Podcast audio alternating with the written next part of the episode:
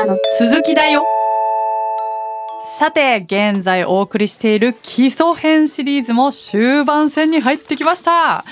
前回はバーナム効果と確証バイアスの問題についてすごく面白い話が聞けましたが先生今回はどんなお話でしょうか？今回はですね基礎編の中で簡単にですね研究の基本となる統計相関係数というものについて少しお話ができればいいかなと思っております。はい。そのね、えー、相関係数一体何なのか研究の基礎として重要な概念ですので、お話ししていきます。よろしくお願いします、はい、お願いします。ではですね本題に入る前に少し復習をしてみましょう、はい、授業で言うと小テストですね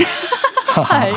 基礎編ですからね。はい、はい、特性論と類型論って一体どういう違いがあったか少しだけ説明してください。まず類型論がタイプ分けするっていう。はい。まああのそれで特にあのユングの外交的と内向的に分けるとか、はい、あとなんか右脳左脳に分けるとかそういうタイプ分けをするもので、うん。うん、だけどそれってタイプ分けだから、そのそれぞれの個人差、細かい個人差だったりその中間とかそういうグラデーションを表せれないっていうのがまあ問題でで特性論はそのそれぞれの個人の細かいその個性っていうのまで分かる、まさにビッグファイブだったりする。そんな感じでしょうか？いやー、1点ですね。やったレポートだったら花丸ですね。イエーイ。原稿に書いてないのにすごいですね。書いてない。さすがだ。書いてないです。いやなかなか端的に上手にまとめてきます、ね、本当ですか？ありがとうございます。ということでまあ類型論はねタイプ分けをして、はい、えー、まあ検討するんですけど、うん、特性論っていうのは一つ一つの性格の構成要素にね、うん、点数を与えるというね、考え方に基づく性格の理論だという話でしたよね。はい、はい、このね得点とか言ってしまえば程度のね大きさっていうのを評価して、このね得点と、うん、えー、何らかのですね変数というんですけれども、うん、何か他に測定したものとの関係性を調べる。こういうことをですねずっとこれまで研究で行ってそれをね、えー、紹介してきたんですね。この時にですね、えー、よく使われて、えー、いた言葉としてですね、はい、何々と何々に関係がある何々と何々に関係がないっていうね、うん、話をしてきたんじゃないかなと、えー、思います。例えば外交性が高い人は何々を好むというような話をしてきましたよね。神経症傾向が高い人はレディオヘッドを聞く時間が長いみたいな話とかをしてきたんですけれども、ここまでですねよく関係があるとかないとかいう話をしてきましたよね、うん、外交性は何々と関係があるとか、うんうん、勤勉性が何々と関係があるみたいな話ずっとしてきたわけなんですけど、うん、なんか先生がよく性の関係がとかそうそうそうそう。そういうことを言ってましたよね。そういうことですね、はいはい、関係がねあるかないかっていうふうに判断をするのは、はいうん、これは、えー、物事を0か1かまああるかなしかっていうふうに判断する考え方で二分法思考などと呼ばれております。はい、全部何でもね要するにあるのないのとか、うん、白なの黒なの、うん、はいかいいかどっちか言って みたいな、えー、全部ねはっきりと分けたいのであればそれは二分法思考が強いっていうねことになります。うん。えー、こうやってねあるなしで議論することが多いんですけれども、うん、本当はね程度問題なんですね。関係性がちょっとある、うん、えー、結構ある。まあまあある、うん、めちゃめちゃあるみたいな感じですね、うん、程度問題なんですよね、はい、この程度をですね相関係数っていうね基本的な統計指標に基づいて私たちは検討してます。本当は心理学を学ぶ学生には、はい、この話は最初に話すんですけれどもところがね、はい、基礎編でエピソード80ですか、はい、80でようやくですね研究をする時には相関係数を使うんですよっていう話に行き着いたわけです。なるほど。やっと出てきたってことなんですね、うん、先生からしたら。本当そうです。初回とか第2回とか結構 早めのね1年生の授業で出てくる、はい、えー、ものがね出てきたんですよね、はい、まあ今までねずっと関連があるとか強い関連があるとか言ってきたんですけれども、うんうんうんうん、まあそのねことは実は相関係数を見て高いとか低いとかいう判断を、えー、してきました。はい、私たちはたくさんのデータを集めた時にある得点とある得点の間にどういう関係があるのかっていうのを相関係数を見てですね、評価をしております。うん、この相関係数っていうのは2つの変数データの間でですねどのくらいその得点に関連性があるのかを示している統計学的な指標です、はい、単位はなくてマイナスの1からプラスの1の間の数字で表されます。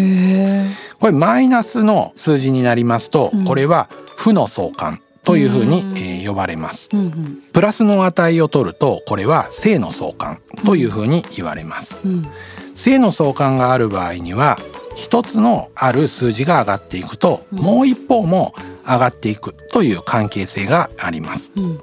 えー、ゼロだと関係性がないというふうに、えー、判断をします。へじゃあですね身近な例を挙げてみるとですね、はい、ビールの販売量と気温のデータっていうのを、うん、えー、あるお店で毎日つけていたとしましょう。うんうんうん。今日は10万円売れた、うん、えー、気温は30度だった、うん、その次の日は15万円売れた、うん、気温は35度だった、というふうに毎日ねデータを集めていくと、計算をするとこの相関係数っていうのが、えー、出てきます、例えばあるお店でビールの販売量と気温の相関係数が0.7だったとしましょう、この時にはプラスですから正の相関、しかもこの、えプラスの中でも結構1に近いので、強い正の相関がある。ということに、えなります、はい、実際ね0.7とかそのくらい正の相関が本当にありますこれってどういうことだと思いますか？暑い日は冷たいビール、うめえなって。いうことですね。そういうことですね。気温が高ければ高いほど、はい、ビールの販売量もどんどんどんどん上がるっていうことになります、はい。はい、逆に言うと気温が下がるとビールの販売量も下がるっていうことに、えなります、一緒に動くわけですね、はいはい、お友達のようなね関係ですねあの子がこっちに行ったら私もこっちに行く、あの子が下に行ったら私も下に行く、はい、というような、えー、関係性があります、はい、こういうのを性の相関ということになります、うんうんうん、神経症傾向が高い人は、うん、たくさんレディオヘッドをどんどんどんどん聞くよっていうこととね、なるほど、えー、これは相関係数で、えー、調べられております、うんうんうん、ただビールと気温だとこんな風に0.7とかいう高い性の相関が出るんですけれども、うん。はい、ものすごくだから一緒に動く程度が強いんですね。ところがねレディオヘッドと神経症傾向の相関係数だと、せいぜいプラスの0.2とかだから、まあ確かに一緒に動いてはいるんだけれども、関係性としてはあんまり強くないよということに、えなるわけです。性の相関ではあるけど、そこまで強くはない。そうそうそう、めっちゃ一緒に動くっていうのがこれが強い性の相関。まあ一緒にある程度動いてるけど、まあ動いてたり動いてなかったりだなみたいなのが弱い性の相関ということになります。これをね数字でですねプラスの0.8とかプラスの0.2とかで計算して、えー、判断しているというわけです。だから今まで関連があるとかないとか言ってきたんですけど、うん、弱い関連があるっていう時はまあ弱い関係があるとか弱い相関があるって言ってきて強い関係があるっていうのはこういう0.7とかいう相関があったら強い関係があるって言ってきたわけですね。だ関係があるって言っても結構程度問題で、えー、めっちゃ一緒に動くやんみたいなこともあれば、あんまり一緒に動かないけどまあまあ一緒に動くねみたいな、そういう友達関係みたいなものもあるというわけですね。次にね負の相関、はい、マイナスのね数字が示されることがあります。はい。いろんな国を並べてですね、うん、えー、失業率をね、うん、えー、並べていく、どこどこの国の失業率は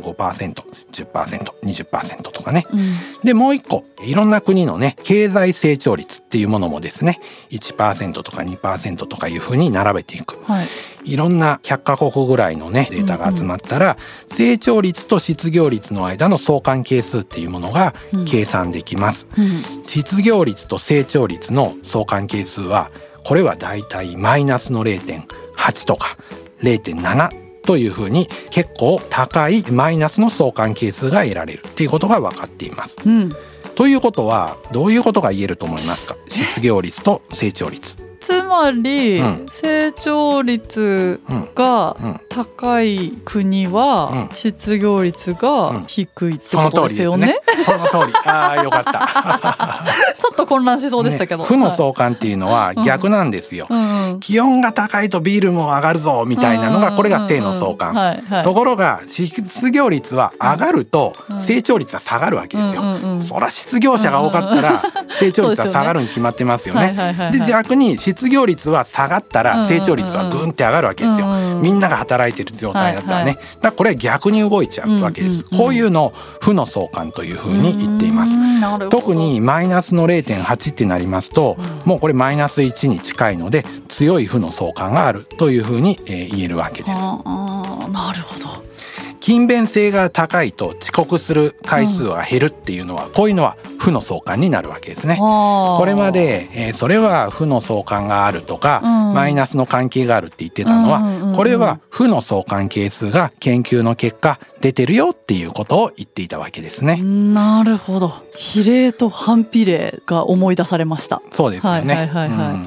この今日の話を聞いた上で、うん、なんかどっかのエピソードを振り返ってもし聞いてみると、うん、あこれだってなるかもしれないですね。そういうこと、ね、あこれ負の相関のなんだって。ね、かると思なりそうです。うんね。もうちょっとじゃあ相関の話をしていきましょう。はい、100人の人に身長と体重のねアンケートに答えてもらうと、うんうん、みんなの身長と体重のデータが出てきます。はい、身長と体重の相関係数は、はい、これはプラスになると思いますか？あるいはゼロでしょうか？マイナスになるでしょうか？プラス。その通り。当たり前ですね、はい、やっぱり身長高い人ほど体重重い傾向がありますし、はい。はい、体重が重い人ほど身長高い傾向がありますね、うんうんうん、身長逆に低い人は体重軽い傾向がありますよね、だいたい一般的な値として0.6ぐらいの正の相関があるっていうふうに、えー、言われております。なるほど。まあちょっとねこれこそ国によって若干違ったりするところがあるんですけれども0.6っていうことはめちゃめちゃね一緒に動くわけではないないわけです。なぜかって言いますと、うん、身長高くっても痩せてる人はいますし、逆に身長が低くっても結構ね体重が重い人もいるから、だから身長だけで体重が完全に推測はできないので、うんうん、だから0.6ぐらいの正の相関になります。なるほど、わかりやすい。ちなみに男性だけで身長と体重の相関係数を取ると、はい、0.6から7ぐらいの正の相関なんですけど、はい、女性の場合は0.4から0.5ぐらいの相関で若干女性の方が相関が低いっていうことが分かってます。性別差があるんですね。つまり男性は身長と体重がまあ比例しやすいんですけれども、女性の場合は身長から体重を推測しようとすると男性ほどはうまくいかないということになるわけです。そうなんです、ね、はい。なるほど。だから身長が高くても極端に痩せてる人がいます。身長が低くても体が大きい人がいたりするのが女性の方がですね、この個体差が男性よりも大きいものですから、だからね身長だけで体重が分かりにくくなる。というわけですね。あとですね森さんの音楽業界とかでもですね、はい、よくですねいろんなデータの分析がされてると思うんですけれども、うんたくさん広告を打てば打つほど売り上げは上がるんじゃないかっていうふうにですね、広告の業界なんかでは、え言われてまして、だから広告費をもっと出せ出せ出せってね、広告マンの人とかはですね言ってきたりするわけですね。本当に広告たくさん打てば売れるのかなって思いますよね。で実際にこれも相関に関する研究がいろいろ行われています。まあある研究によると、だいたい相関係数は0.3ぐらい。へえそんなにものすごく一緒に動くわけではないんだけれども、うん、一応やっぱり広告費をたくさん上げれば上げるほど物は売れるっていうふうに小売業界なんかでは言われております。なるほど。まあ、うん、そりゃ宣伝しないよりはした方がって思いますもんね。そうなんですよね。本当ね、うん、まあだからそりゃ性の相関ではある。だからといってって必ず売れるとは限らないってことなんですね。しかも、広告マンが言うほど相関は高くないというわけです。なるほど。広告を打たないと絶対売れないよって。広告絶対こんだけやらないとこれ以上いかないよみたいなことを言うとしたら そこまで相関は高くないだろうというふうに多少はね言い返したくなるぐらいの相関係数です。つまりすごい強い相関ではなくてまあちょっと弱めの、えー、性の相関だというわけです。ここで程度の話が出てくるわけですよ。そっか。しかも、うん広告とか打ってないのに、めっちゃ売れることも中にはあるからそれが下げてるっていう、はい、その通りです、うんうん、ものさえ良ければ広告なんかやらなくても勝手に売れていくっていうことがあるわけですよね、うんうん、逆にめっちゃ広告かけたんだけれども、うん、あれって思ったより結果が出ないみたいな。そう。そういうこともね、えー、あるわけですよね。なるほど。納得。やっぱり音楽業界もあるんじゃないですかね。エンタメ業界でもたくさん広告ね、あ出してね大々的にみんなに知られるようにした映画が大こけするとか。みたいなね。たいなね。ありますよねそういう話。よね、はい。だから確かにね影響はするんだけれどもね、うんうん、すごい高い性の相関ではないということが、えー、言えます。他にもですね例えばですねいろんな病気のなりやすさとかもですね、うん、相関係数で調べられたり、はい、えー、しております。はいちょっと面白いものとしては、はい、ウエストヒップ比と心血管疾患のリスクに相関があるといったですね、研究なんかもあります。ウエストの周囲の長さをヒップの周囲の長さで割った値をウエストヒップ比って言うんですけれども、つまりこれってどういうことだと思いますか？メタボ。その通りですね。はい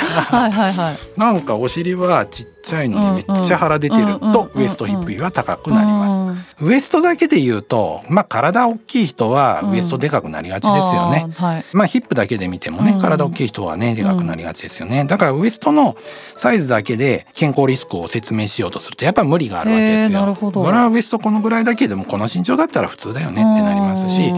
の身長でこのウエストとかヒップとかこの身長でこのウエストだったらまあやばいよねっていうふうに判断するのでウエストヒップ値っていうのを使ったりするんですけど要するにメタボ度ですよね。